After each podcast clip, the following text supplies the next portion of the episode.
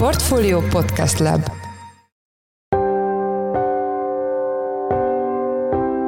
Mindenkit üdvözlünk, sziasztok! Ez a Checklist a Portfolio podcastja július 28-án pénteken. A mai műsor első részében az adóparadicsomokról lesz szó, amelyek közé egyesek szerint Magyarország is sorolható az alacsony társasági adókulcs miatt. Ugyanakkor a gazdag magyar magánszemélyek nem hozzák, hanem éppen ellenkezőleg viszik ki a pénzüket méghozzá olyan mennyiségben, hogy az már a GDP-hez is mérhető. A magyar állampolgárok offshore vagyona tavalyi év végén 7,7 milliárd dollár, vagyis közel 2800 milliárd forintot tett ki.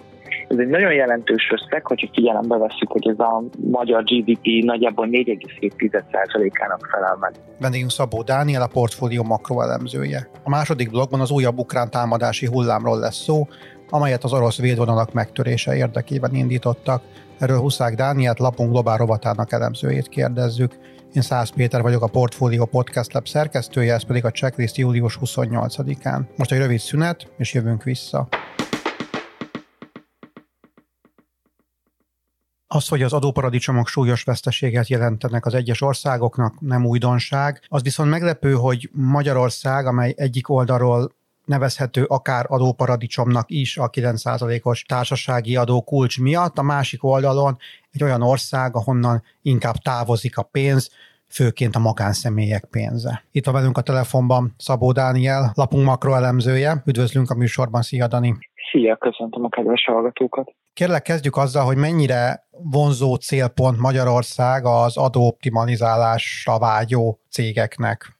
Hát mint ezt a bevezetőben említettem, Magyarország a 9%-os társasági adókulcsa, ami egy nominális szint, tehát valójában a különböző érvényesíthető kedvezményekkel és egyéb lehetőségekkel, adóalap leíró lehetőségekkel, ez egyébként 5-5,5% körülre zsugorítható a legnagyobb vállalkozások által. Tehát ennek fényében Magyarország egy kifejezetten vonzó célpont a multinacionális vállalatoknak az adóoptimalizációs tevékenységükhöz.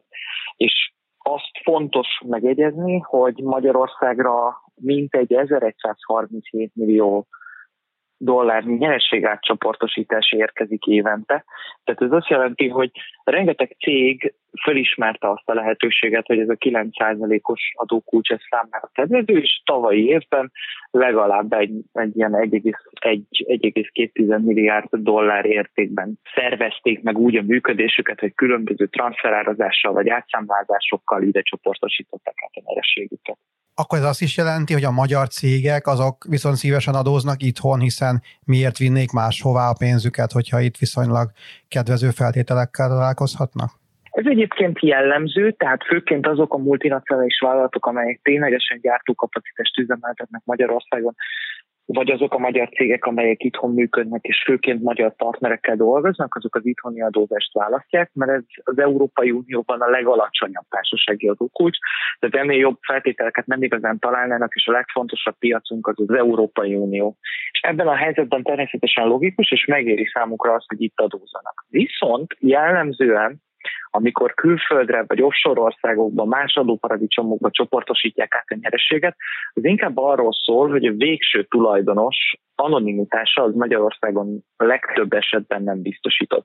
Vannak erre lehetőségek, tehát mondjuk a magántőke alapoknál nem feltétlenül tudható, hogy kinek a tulajdonában állnak, Viszont, hogyha egy KFT-ről vagy egy ZRT-ről beszélünk, ott azért megismerhető, hogy ki a tulajdonos, megtalálhatók a részvényesi könyvek, ezek hozzáférhetők a cégbíróságon is. Viszont, hogyha valaki szeretné elrejteni a saját személyét, akkor választ egy olyan országot, amely sokkal jobb anonimizálási lehetőségeket biztosít. Ilyen egyébként az Európai Unióban is van, tehát például Ciprus az ebből a szempontból egy kedvelt célja a kiszervezett nyereségeknek, de mondjuk vannak az ilyen közmondásosabb offshore paradicsomok, mint mondjuk Panama, a Marshall-szigetek, Salamon-szigetek, Witworthing-szigetek, ahova azért sokan próbálják elrejteni a pénzüket. Bár történtek az elmúlt években kísérletek arra, hogy az ilyen nyereség kiszervezéseket a anonimizált hálózatokra korlátozzák, tehát így például él az OECD-nek a BEPS szabályozása, ami megszabja azt, hogy mekkora összegeket lehet kitolni, de igazából így is meg tudják oldani azok a cégek, amelyek akarják, vagy azok a magánszemélyek, akik szeretnék, hogy titokban maradjon a kilétük. Igen, beszéljük a magánszemélyekről, de mielőtt a magyar magánszemélyek pénz kimenekítéséről kérdeznélek. Beszéljünk arról, hogy külföldi magánszemélyek szívesen hozzák-e Magyarországra a pénzüket. A Tax Justice Networknek a legújabb jelentése alapján egyébként egyáltalán nem. Tehát a Magyarországra kiszervezett vagy eltüntetni vágyott pénzeknek az összeg az gyakorlatilag nulla. Vagy nem azonosítható, mert annyira profin csinálják, de erre azért valószínűleg kisebb a, a valószínűség. Sokkal gyakoribb az, hogy kihasználják a magyar adórendszerben élő kedvezményes lehetőségeket, tehát főként a vállalatok azok, amelyek mondjuk akár a TAU kedvezményeket, akár a nyereségadónak a viszonylag alacsony szintjét kihasználják, és akkor mondjuk a tulajdonosok, akik itt vannak ezeknél a cégeknél, vagy akár rendelkeznek egy magyar számlával, magyar lakcímmel, azok élnek ezzel a lehetőséggel. De ezek jellemzően nem a klasszikus offshore a forgatókönyvei, vagy tevékenységei, hanem sokkal inkább arról szól, hogy, hogy valójában legális tevékenység után a kedvezőbb adófeltételek miatt nevükre véve a bevételeiket és a vagyonukat itt adóznak. És akkor nézzük a magyar milliárdosokat, nyilvánvalóan ahhoz, hogy az embernek ezt megérje, ahhoz azért egy nagyobb összegre van szükség. Mennyi pénzt visznek offshore számlára, lehet ezt egyáltalán tudni a magyar gazdagok? A Tax Justice Network szakértői szerint a magyar állampolgárok offshore vagyona tavaly év végén 7,7 milliárd dollár, vagyis közel 2800 milliárd forintot tett ki. Ez egy nagyon jelentős összeg, hogyha figyelembe veszük, hogy ez a magyar GDP nagyjából 4,7%-ának felel meg. Ez nyilván nem azt jelenti, hogy évente ekkora kár éri a magyar költségvetést, hogy a magyar GDP ennyi csökken, és ekkora összegek települnek át más országokba, adóparadicsomokba, hanem arról van szó, hogy fokozatosan építik kint külföldön az offshore vagyonaikat, tehát egy ilyen öt évvel ezelőtt elkészített kutatás szerint akkor még csak 2,8 milliárd dollárnyi magyar állampolgárokhoz köthető offshore vagyon volt. És mint említettem, most már a legnagyobb vonzereje annak, hogy valaki külföldre figyel a a vagyonát, az leginkább az, hogy így rejtve maradhat a személye. Tehát nem kell bevallania azt, akár adózási okokból, akár politikai okokból, vagy egyszerűen csak az attól tartva, hogy mondjuk megrohamoznák a, a kölcsönt kérő barátok és ismerősök, megéri azt, hogy egy olyan országba telepítsák a vagyonát, ahol egyáltalán nem nyomon követhető és nem köthető hozzá. Én úgy tudom, hogy az elmúlt években azért komoly küzdelem indult az ellen, hogy az adóparadicsomokba folyanak át ezek a pénzek. Mit lehet tenni ellen, és miért nem sikerült megakadályozni ezeket a fajta pénzmozgásokat? Hát az általánosan elmondható, hogy minden bűncselekménynél, vagy illegális, szürkén legális tevékenységnél az elkövetők azok több lépéssel a, a hatóságok előtt járnak tehát mindig újabb és újabb módszereket dolgoznak ki arra, hogy a vagyonukat külföldre menekítsék ki. A multinacionális vállalatok esetében, akik egyébként a legnagyobb kárt okozzák a, globális gazdaságnak a nyereségátcsoportosításaikkal, tehát évente mint egy ezer milliárd dollárnyi nyereséget tolnak át adóparadicsomokba, ami nagyjából 301 milliárd dollárnyi adóbevételt kiesést jelent a különböző országok költségvetéseinek mert ezeket az összegeket már egészen jól nyomon lehet követni, és az adóversenynek a megszüntetésével jól lehet harcolni az ilyen folyamatok ellen. Erre most van is egy nagyon átfogó globális lépés, ez a minimumadó rendszerének bevezetése, amely egy egységes, effektív 15%-os társasági adókulcsot alkalmaz a 750 millió euró árbevételű cégek esetében. Ilyenkor ugyanis az történik, hogyha egy cégcsoportnak valamely leányvállalatába kezdenék el transferárazni a bevételeket és a nyerességet, ahol a társasági adó kedvezőbb, akkor is ezt a 15%-os adókulcsot kell használni, és hogyha ez az ország nem is csatlakozna a minimumadó rendszeréhez, vagy csatlakozott, de nem él a 15%-os adókivetés jogával, akkor a székhely szerinti ország, vagy akár egy másik kirendeltség behajthatja egy feltöltési adóval ezt a tételt. Tehát tulajdonképpen megkerülhetetlen lesz az az OECD országaiban, hogy valaki átcsoportosítja a nyereségeit, és megúszza az adókülönbözetet. És az elmúlt időszakban az adóverseny az inkább lefele tartott, tehát nem különböző kedvezményekkel, sávozásokkal éltek a nemzeti kormányok, hanem egyszerűen a társasági adókulcsokat elkezdték levágni. Erre nagyon jó példa Magyarország, ahol ugye mostanra ez a világrekorder 9% körüli társasági adó van.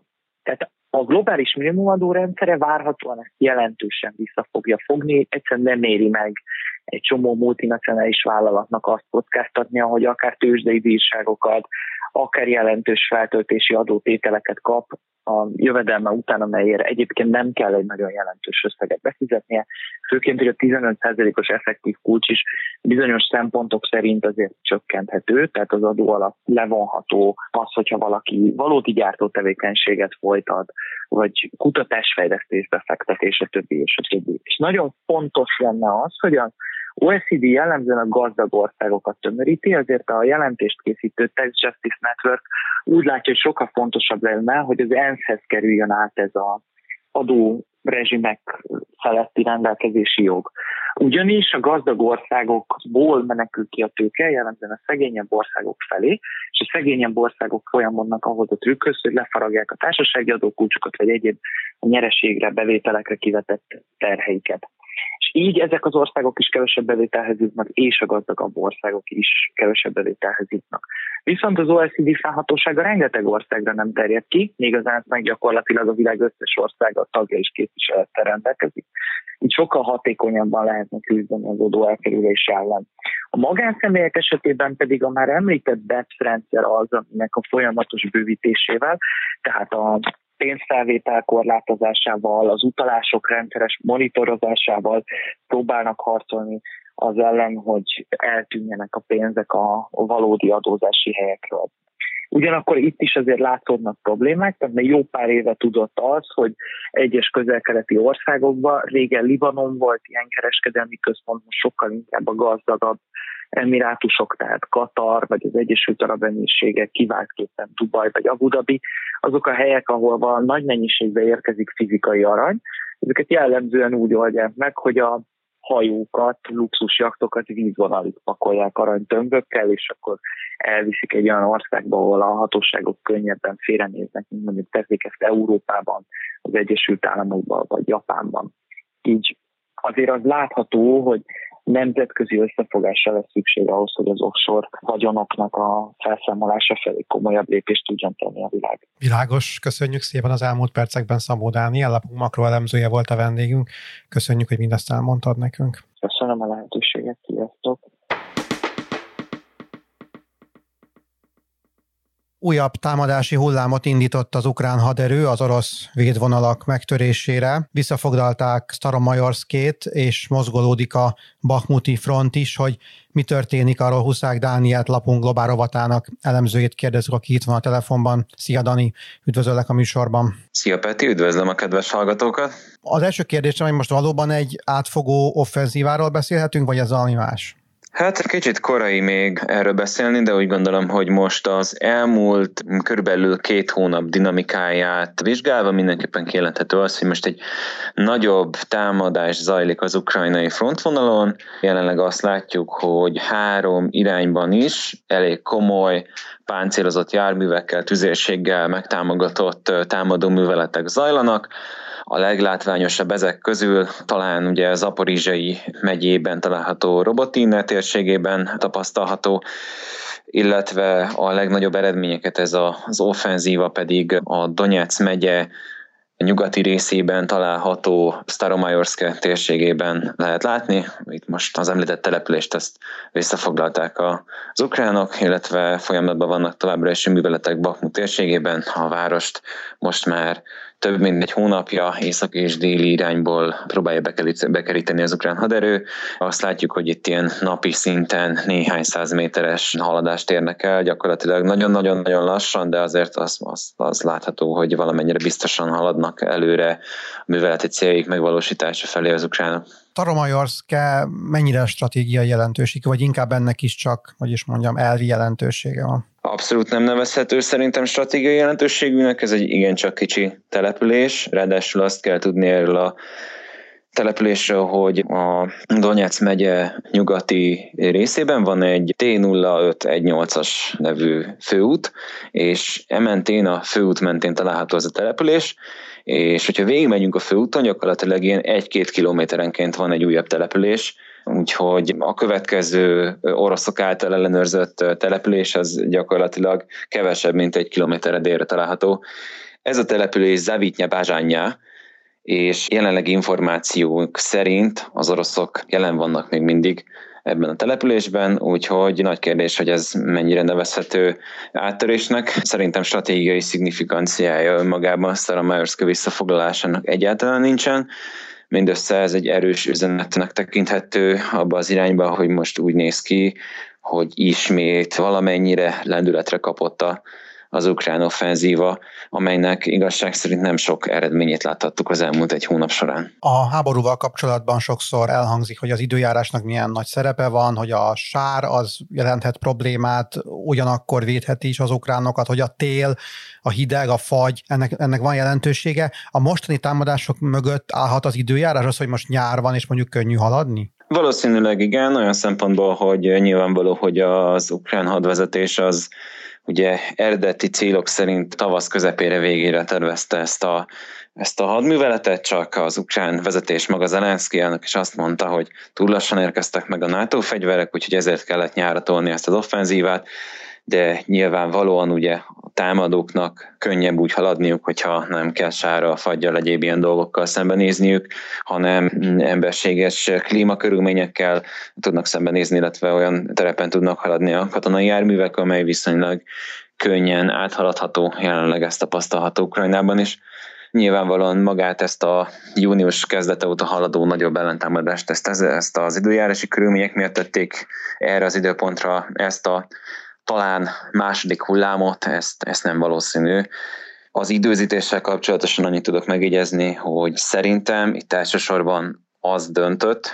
Én úgy látom, hogy az ukránok stratégiája az, hogy ha megnézzük a tevékenységüket, az látható, hogy ezt a, ezt a három orosz védvonalat, amelyet most már majdnem két hónapja folyamatosan támadnak, nyilvánvalóan azzal a céllal szemelték ki maguknak, mert azt azonosították, hogy valószínű, hogy hiába vannak itt nagyon megerősített orosz állások, itt tudnak valószínűleg az egész frontvonalon mégis a legkönnyebben áttörni, és folyamatos nyomás alatt tartják ezeket a szektorokat, folyamatosan pumpálják ezekbe a szektorokba az erősítést, és ahogy, ahogy ütik az orosz védvonalakat, ahogy próbálják túlterhelni őket, úgy próbálják most egy, egy nagyobb offenzívával megtörni a talán valamennyire az elmúlt körülbelül két hónap során meggyengített frontvonalat áttörni, és mennyire lesz sikeres ez az akció, az még abszolút nem látszik. Itt a checklistben is sokat beszéltünk arról, hogy kimerülhetnek az ukrán haditartalékok. Most annak tükrében, hogy elindult ez a nagyobb offenzíva, kijelenthetjük, hogy ilyen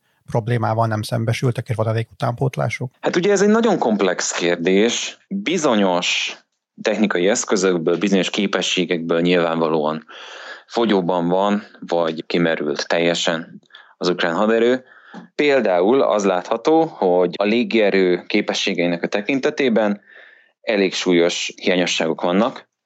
Ugye nem véletlen volt az látható, hogy az ukrán hadvezetés az hónapokon keresztül lobbizott az ellentámadás előtt is már azért, hogy modern nyugati vadászbombázókat, elsősorban amerikai F-16-osokat kapjanak, Szerintem most kijelenthető az, hogy lényegében az ukrán haderő egyáltalán nem rendelkezik olyan légi képességekkel, amelyekkel úgy érdemben meg tudná támogatni ezeket a most zajló szárazföldi műveleteket. Nincsenek olyan vadászbombázóik vagy csatarepülőik, amelyek úgy ténylegesen komoly veszteségek nélkül tudnak megfelelő légifedezetet adni az ukrán szárazföldi egységeknek. Nincsenek olyan harci helikopterek kellő számban, amelyek közelről tudják adott esetben támogatni ezeket a műveleteket ez például komoly problémákat okoz. Másik dolog, ami ugye régóta problémás az ukrán haderőben, az a tüzérségi rendszereknek nyújtott lőszerutánpótlás. Az nagyjából kijelenthető szintén, hogy a szovjet eredetű 122, illetve 152 mm-es tüzérségi rendszerek azok gyakorlatilag már hónapok óta szinte teljesen ki vannak fogyva lőszerből, és a NATO standard 150 mm-es tüzérségi rendszereknek a lőszerellátásával is problémák vannak. Ezért is döntött az Egyesült Államok úgy nemrég, hogy kazettás lőszerekkel támogatja Ukrajnát, ugyanis a hagyományos 155 mm-es lőszerek gyakorlatilag hát problémásan jutnak oda az ukrán haderőhöz, mivel nincs a legtöbb NATO országban most már olyan készlet, amit Ukrajna számára tudnak biztosítani, kazettás lőszerekkel kapcsolatosan is azt kell látni. Sokszor hivatkoznak rájuk ugye kazettás bombákként, de ezek nem légi, tehát ez nem légi képesség, amit, amit most Ukrajna kapott, tehát nem repülőgépekről, ledobható bombákról van szó, hanem szigorúan 150 mm-es szárazföldi telepítési tüzérségi rendszerekből kilőtt 150 mm-es kazettás lövedékekről van szó, és ezeket azért adta oda az Egyesült Államok Ukrajnának, mert gondok vannak a 150 mm-es tüzérségi rendszerek hagyományos lőszerellátásával. Tehát azt látható, hogy ezekben a tartalékunkban tényleg vannak gondok. Viszont, hogyha megnézzük a, az ukrán haderőnek mondjuk a szárazföldi képességeit, a páncélozott járművekkel való ellátását, az látható, hogy például hiába szenvedtek mondjuk a június elején igencsak komoly veszteségeket, például ebben most már talán hírhetté vált Orihívi offenzívában az, az ukrán fegyveres erők. Szárazföldi járművekben például valószínűleg bőven vannak még tartalékaik, Vegyük például azt, hogy bizonyos szárazföldi járműtípusokat, amelyeket az ukránok megkaptak a, a tavasz, tavaszi hónapok során, például a brit Challenger 2-es harckocsikat, vagy az amerikai Striker páncélozott szállító harcjárműveket egyáltalán nem is láthattuk még a frontvonalon. Úgyhogy egészen biztos, hogy szárazföldi járművek, adott esetben NATO országokban képzett rohamlövészek, egyéb komplex szárazföldi képességekben biztos, hogy van még Ukrajnának elég jelentős tartaléka.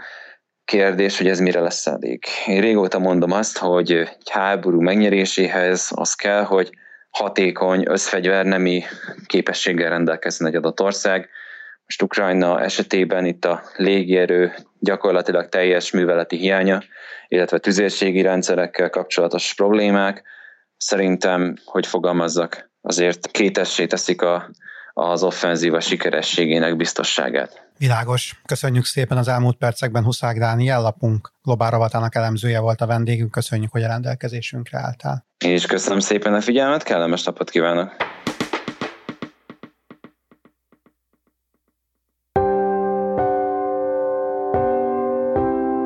Ez volt már a Checklist, a Portfólió munkanapokon megjelenő podcastje. Ha tetszett a műsor és nem tetted volna, iratkozz fel a Portfólió Checklist podcast csatornára valamelyik nagyobb platformon, Spotify-on, Apple vagy Google Podcast-en például. Ha segítenél abban, hogy minél több hallgatóhoz eljussunk, értékelj minket azon a platformon, ahol ezt az adást meghallgattad. A mai műsor elkészítésében részt vett Bánhidi Bálint, szerkesztő pedig én voltam Száz Péter. Új műsorra hétfőn jelentkezünk, addig is minden jó, sziasztok! thank you